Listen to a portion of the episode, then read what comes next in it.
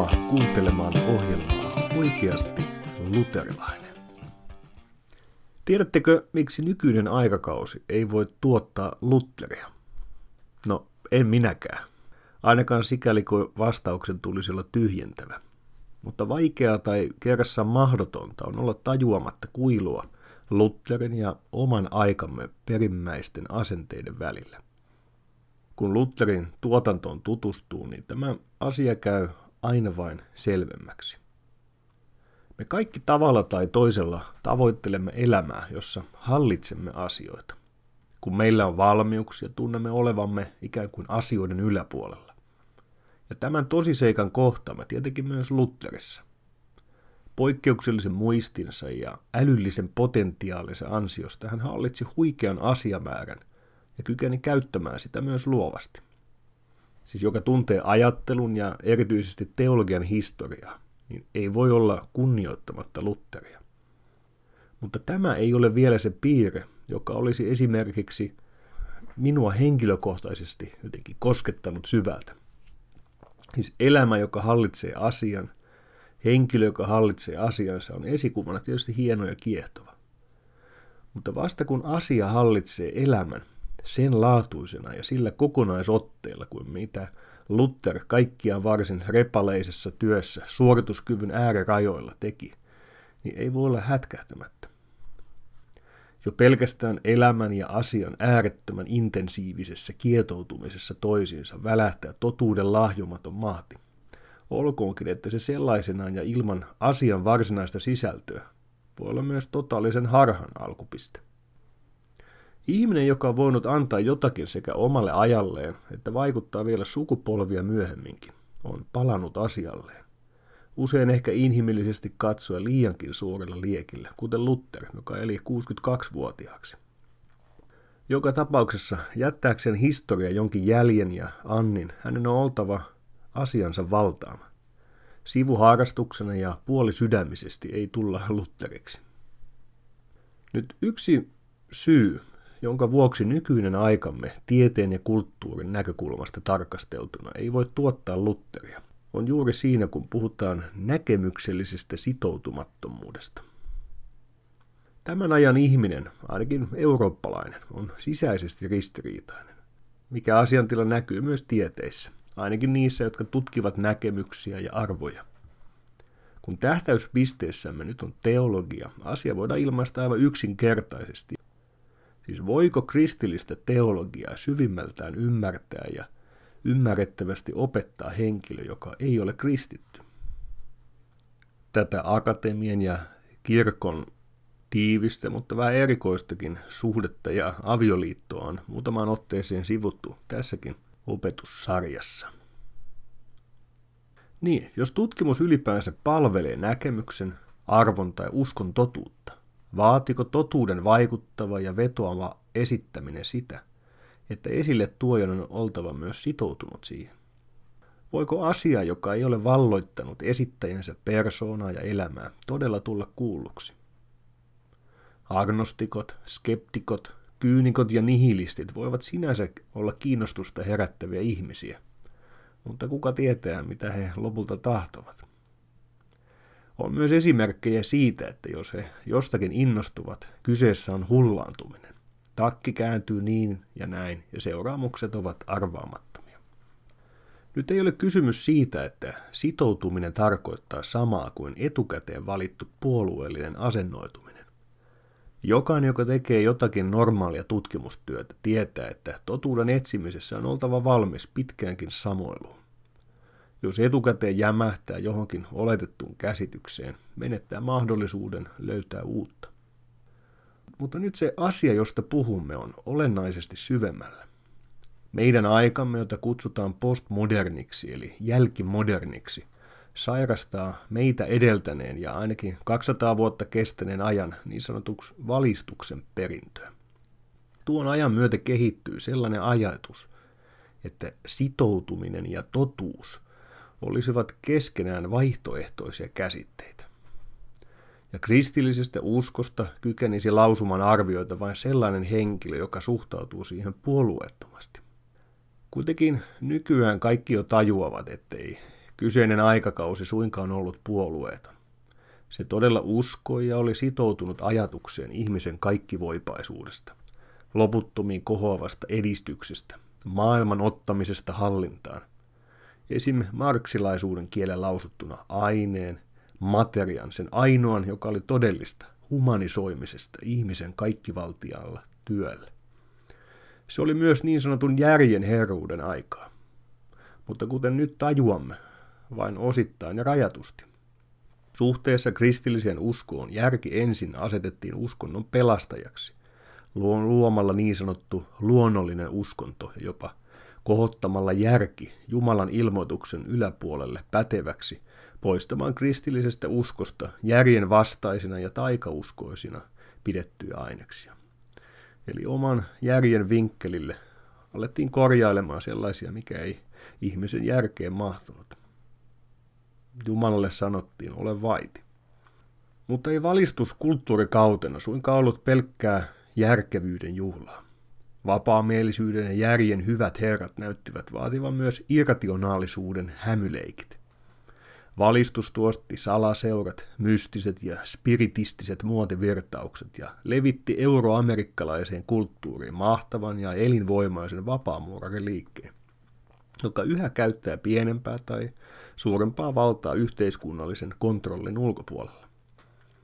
Pitkää linjaa tarkastellen on edelleen huomattava, että myös kristinuskoa pyrittiin määrittelemään uudella tavalla.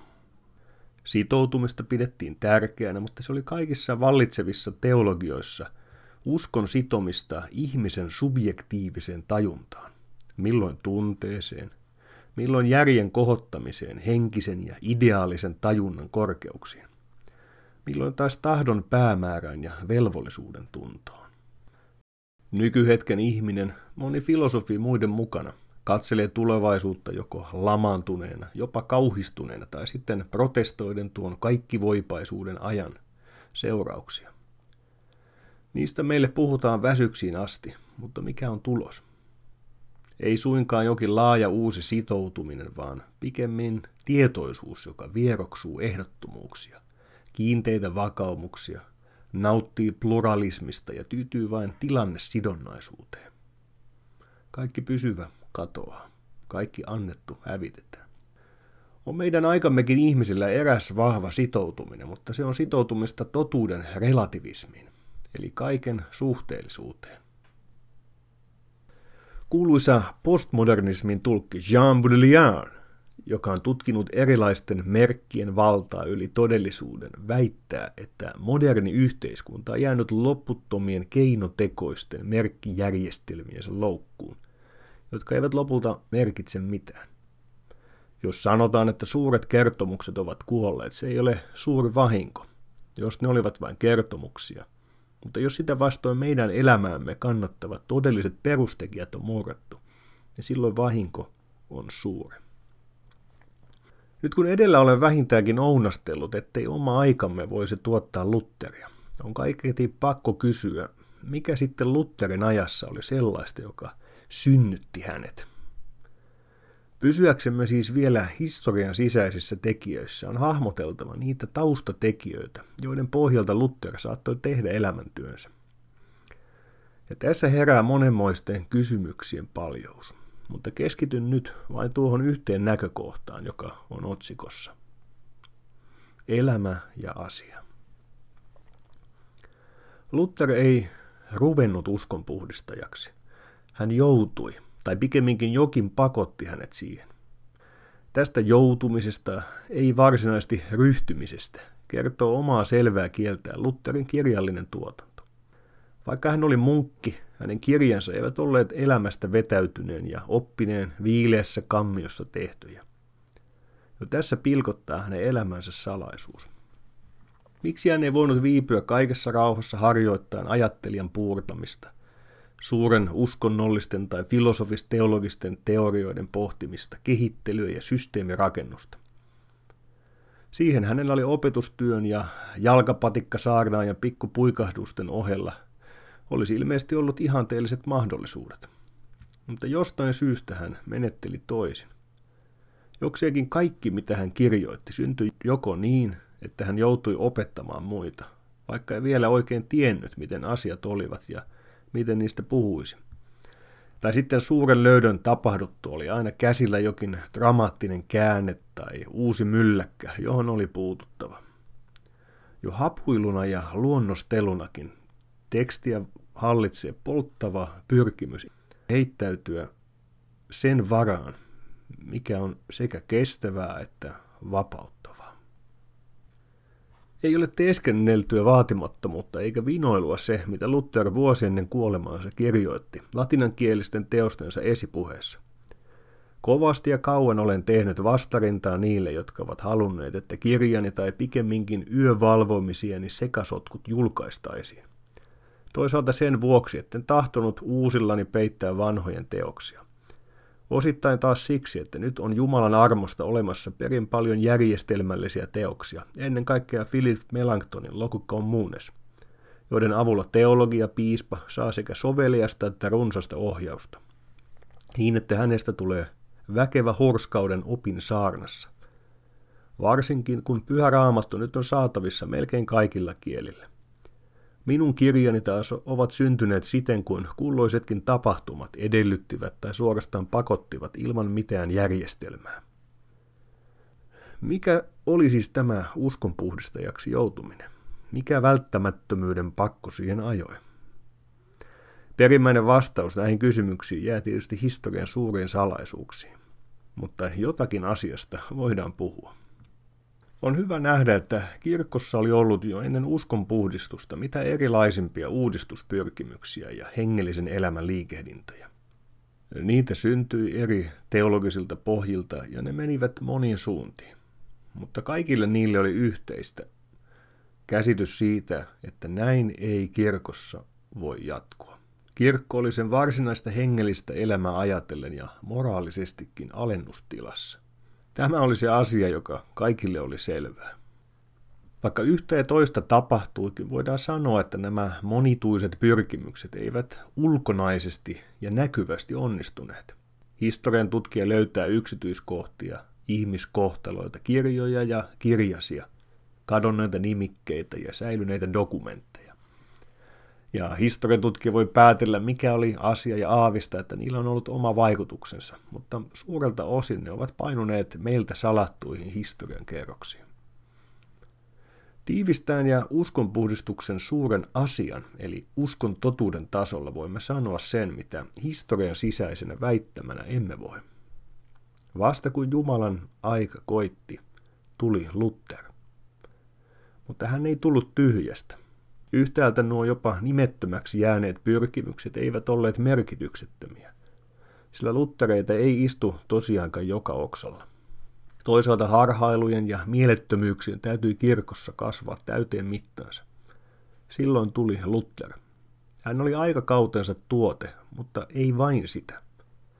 Hän oli ennen kaikkea aikakautensa tulkki ja sen profeetta. Hänessä lähtivät liikkeelle aikakausien jäät ja suuri virta, joka ei ole vieläkään tyrehtynyt.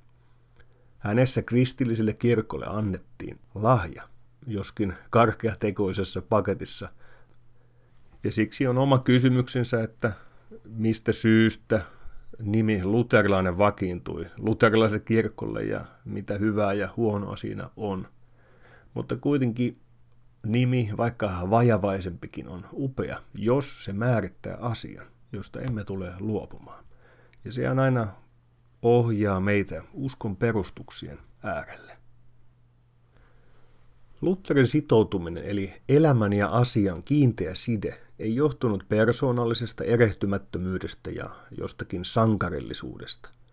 Sitoutuminen on oikeastaan aivan väärä ja teologisesti voisiko sanoa epäluterilainen ilmaisu, jos sillä tarkoitetaan jotakin harkittua suoritusta, vapaan tahdon tekoa, sellaista erehtymättömyyttä, joka heti tietää, mitä tahtoo.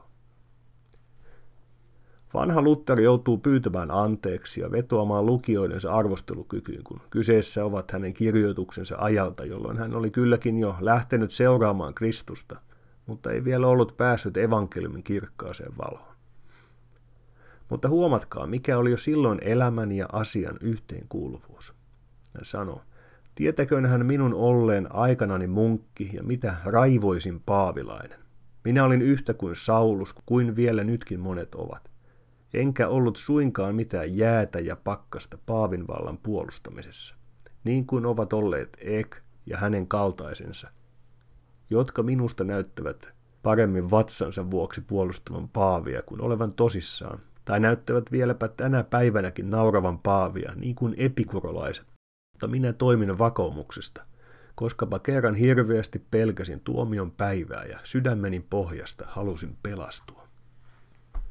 Lausuman uskonnollista sisältöä voidaan toki arvostella, mutta ei itse uskonnollisen asenteen vilpittömyyttä ja ehdottomuutta. Sitoutuminen tässä merkityksessä ei vielä sinänsä merkitse erehtymättömyyttä ja eheyttä, puhumattakaan sisäisestä puhtaudesta tai synnittömyydestä. Luther tunnetusti katui luostarin lupausta, myönsi siinä erehtyneensä, mutta hän ei peruuttanut eikä mitätöinyt sitä, mitä hänelle sattui toinen 7505 Stotterheimen niityllä ankaran rajuilman aikana. Hänen sielussaan oli varmasti paljon tapahtunut ennen tuota rajuilmaa. Se ei ollut satunnainen säikähdys eikä vahingossa lausuttu rukous, vaikka hän osoittikin sen kotitaustastaan johtuen vuorimiesten suojeluspyhimykselle, pyhälle Annalle. Voimme hyvin leikitellä ajatuksella, jos Lutterista ei olisi tullut sitä, mitä hän sitten niin rajusti vastusti, nimittäin persoonallisesti ja sydämen pohjia myöten roomalaiskatolista uskovaa ja munkkia. Hän olisi kenties jossain 1500-luvun lähteessä ohimenne vilahtava, muutoin tuntematon saksalainen laki- tai teollisuusmies. Mutta Stottenheimin tapahtuma oli peruuttamaton. Hän todella jättäytyi Jumalalle – tai pikemminkin heittäytyy jumalallisen avun varaan ilmaisten sen niin kuin hän sen käsitti, eikä sitten minkään pitänyt sitä hetkeä horahduksena, vaan toteutti lupauksensa ehdottomasti, vastoin ympäristön kummastusta, ystäviensä vastustusta ja isäpapankin raivon purkauksia. Se, miten hän suhtautui tähän rajuilmassa niityn lausuttuun rukoukseen, se käy ilmi erästä hänen pöytäpuheestaan. Omalaatuista huumoria viljelee hän selittää, että Jumala hebrean kielen taitoisena ymmärsi hänen rukouksensa oikein, koska sana Anna tulee hebrean sanasta armo. Luther tokaisee tullensa sittenkin rukoileeksi pelastusta armon, eli ei lain mukaan. Sama koskee Lutherin kuuluisaa reformatorista murrosta, josta tutkimuksessa on kehitetty omalaatuinen jatkuvan kinaamisen aihe. Hän itse puhuu siitä suorastaan visionäärisenä oivalluksena tornikammiossa. Mutta olipa kysymys pitkäaikaisesta raamatun ja teologisten tekstien parissa tapahtuneen puurtamisen kypsymisestä tai oli kyse äkillisestä käänteestä, johon saapuminen oli enemmän intuitiota kuin erittelevä ajattelua. Kannattaa kiinnittää huomiota siihen, miten asia valloitti elämän ja miten sitoutuminen ei ollut sitoutujan suorittama – asian haltuun ottaminen, vaan päinvastainen asian valtaan joutuminen. Reformatorisen löydön perustekijät ovat selvääkin selvemmät, vaikka historialliset tosiseikat ovatkin Lutherin omassa kuvauksessa kulkeneet muistelun suodattimen läpi. Sanat Jumalan vanhurskaus ja vanhurskaus sattuivat salamana sieluuni. Jos kuulin ne, kauhistuttivat ne minua. Jos Jumala on vanhurskas, täytyy hänen rangaista.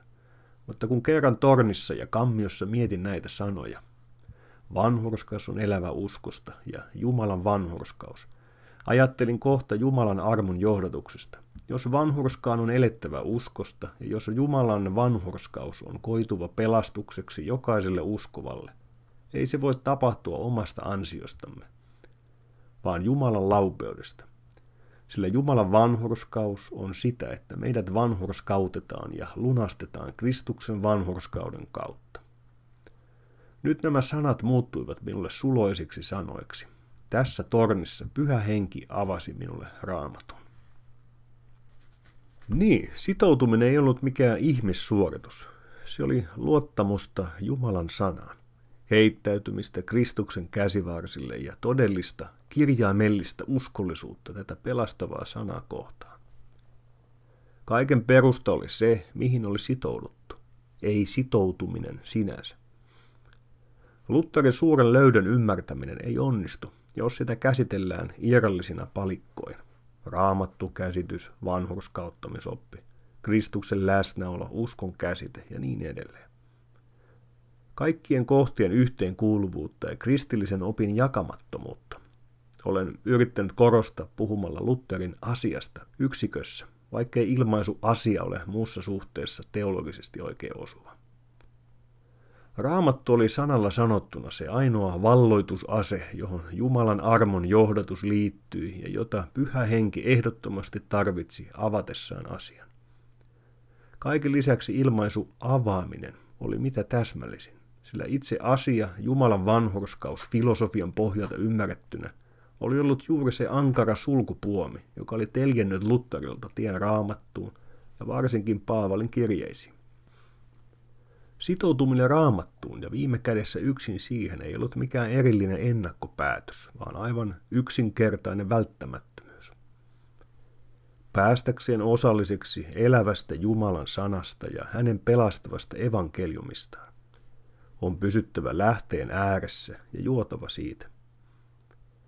Tämä ei toki tarkoittanut yltiöpäistä ja ylpeä aiemman kristillisen opetusperinnön hylkäämistä, vaan tiettyä selkeä asennoitumista siihen. Lainaten Bernhard Klairvauslaisen tunnettua sanontaa, on parempi juoda lähteestä kuin porosta. Niin näin Luther ei pelkästään priorisoinut raamattua jonkinlaisena tradition arvokkaana alkupäänä, vaan asetti sen kvalitatiivisesti toiselle tasolle – se oli Jumalan sanan ilmoituslähde. Purot taas juomakelpoisia sikäli kun niiden vesi ei ollut sekoittunut tai pilaantunut. Hän sanoo, sillä niin hyvin kuin pyhä raamattu, sitä eivät tee kirkolliskokoukset, isät emmekä mekään, vaikka tulos olisi mitä parhain, koska Jumala itse on sen tehnyt. Vaikka meillä pitääkin olla pyhä henki, usko, jumalalliset puheet ja toimitukset tullaksemme autuaksi, meidän tulee antaa profeettojen ja apostolien istua opettajan paikalla ja kuunnella heidän jalkojensa juuressa. Mitä he sanovat, eikä sanoa, mitä heidän tulee kuunnella. Lutherin ystävien ja eri asteisten kannattajien joukko oli sen ajan mittapuulla arvioiden valtava. Mutta jos otamme huomioon hänen elämänsä ja asiansa totaalisen yhteenkuuluvuuden, saatamme tajuta, että tämän laatuinen henkilö joutui lopultakin olemaan paljon yksin – hänen ympärillä oli paljon reaalipolitiikkaa ja intohimoja, vilpitöntä innostusta ja laskelmoitua kannatusta. Mitä tahansa hän lausui ja kirjoitti, sitä vedettiin moneen suuntaan ja käytettiin haluttuihin tarkoituksiin. Jos Luther olisi laskenut asiansa olosuhteiden armolle tai turvannut pelipöytiin, tuskin hän olisi edes henkisesti kestänyt moista pyöritystä mutta hänen asennettaan kuvaa hyvin esimerkiksi reformaatioliikkeen alkuvaiheista, kun Luther 1518 oli kutsuttu Augsburgin kardinaali Kajetanuksen kuultavaksi.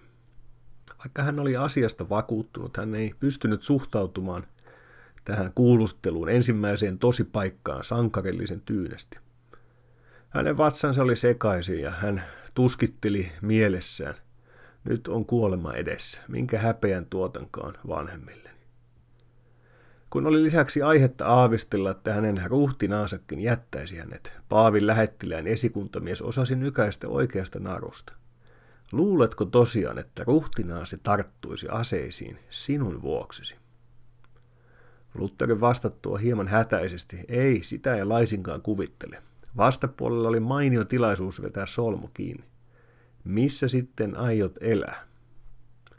Tähän Luther vastasi, paljaan taivaan alla. Sanoista voidaan lukea jonkinlaista lohdutonta päättäväisyyttä. Mutta myöhemmin historia osoittaa, että sanojen takana oli muutakin. Jos asia on luotettava ja kannattaa esittäjäänsä, mitä muuta mahdollisuutta voisi olla ratkaisevalla hetkellä kuin kaiken asettaminen sen varaan. Pieninkin varaus olisi ollut perääntymisen alku. Yksinäisyys merkitsi taistelua, sekä ulkoista että sisäistä. Tunnetuilla teeseillä Luther kyseenalaisti sen tavan, jolla aneita myytiin. Mutta, kuten hän itsekin myöhemmin totesi, hänen oli väistämättä kyseenalaistettava kirkossa paljon muutakin. Ja tällä tiellä tarvittiin kestävät perusteet. Mutta yhtä lailla tarvittiin kärsivällisyyttä ja alituista valmiutta opettaa sekä yksinkertaisesti että oppineesti. Kärsivällisyydestä ja opetuksen perille menon odottamisesta ovat ehkä loistavimpana esimerkkinä Lutturin kuuluisat invokavit viikon saarnat. Siinä kirkon todellinen reformaatio tuli irrotetuksi mistä tahansa uskonnollisesta reuhtumisesta ja alasrepimisestä. Uudistustyön jäsentämisessä Lutteri opastivat myös kirkkoisa Augustinuksen sanat. Jeesus sanoo, minä olen totuus. Hän ei sano, minä olen tottumus. Jo omastakin elämästä Luther oli joutunut päättelemään. Huomaan, miten vaikeaa on päästää irti ja vapautua erheistä, jotka koko maan piirin esimerkki vahvistaa ja jotka pitkästä tottumuksesta ovat luonnoksi muuttuneet. Kuinka tosi onkaan sananlasku, tottumus on toinen luonto. Ja kuinka oikein sanokaan Augustinus. Tottumuksesta tulee välttämättömyys, ellei sitä vastusteta. Ja tällainen vastustaminen ja kyseenalaistaminen merkitsee välttämättä yksinäisyyttä ja tuo mukanaan taistelun. Mutta tämä ulkonainen taistelu ei kuitenkaan ole vielä lainkaan uskon taistelun vaikein laji.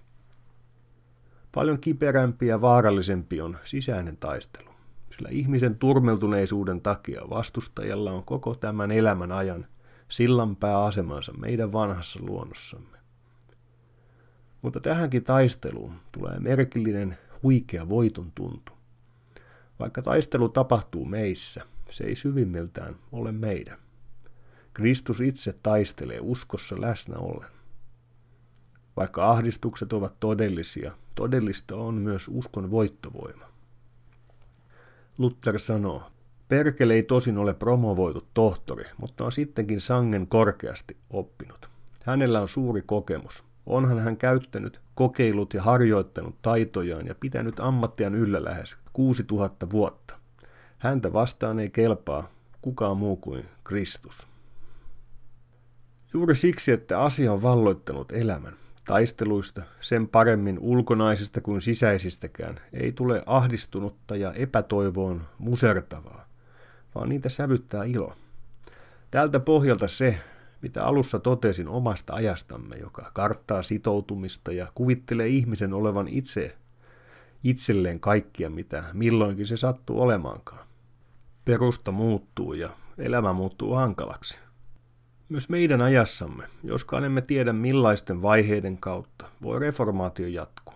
Tilanne on kyllä pakko nähdä ilman koristelua, peittelyä ja hurskasta itsepetosta. Luther kirjoittaa Filippiläiskirjeen johdosta. Kaikki minä voin hänessä, joka minua vahvistaa, Kristuksessa. Usko vaikuttaa ihmisessä, joka on muuten heikko ja köyhä olento, sellaisen rohkeuden, että hän voi ylpeästi sanoa, vaikkapa kaikki perkeleet hyökkäisivät kimppuuni, vaikkapa kaikki kuninkaat ja keisarit, vaikka taivas ja maa olisivat minua vastaan, niin uskon ja tiedän kuitenkin, että minä säilyn.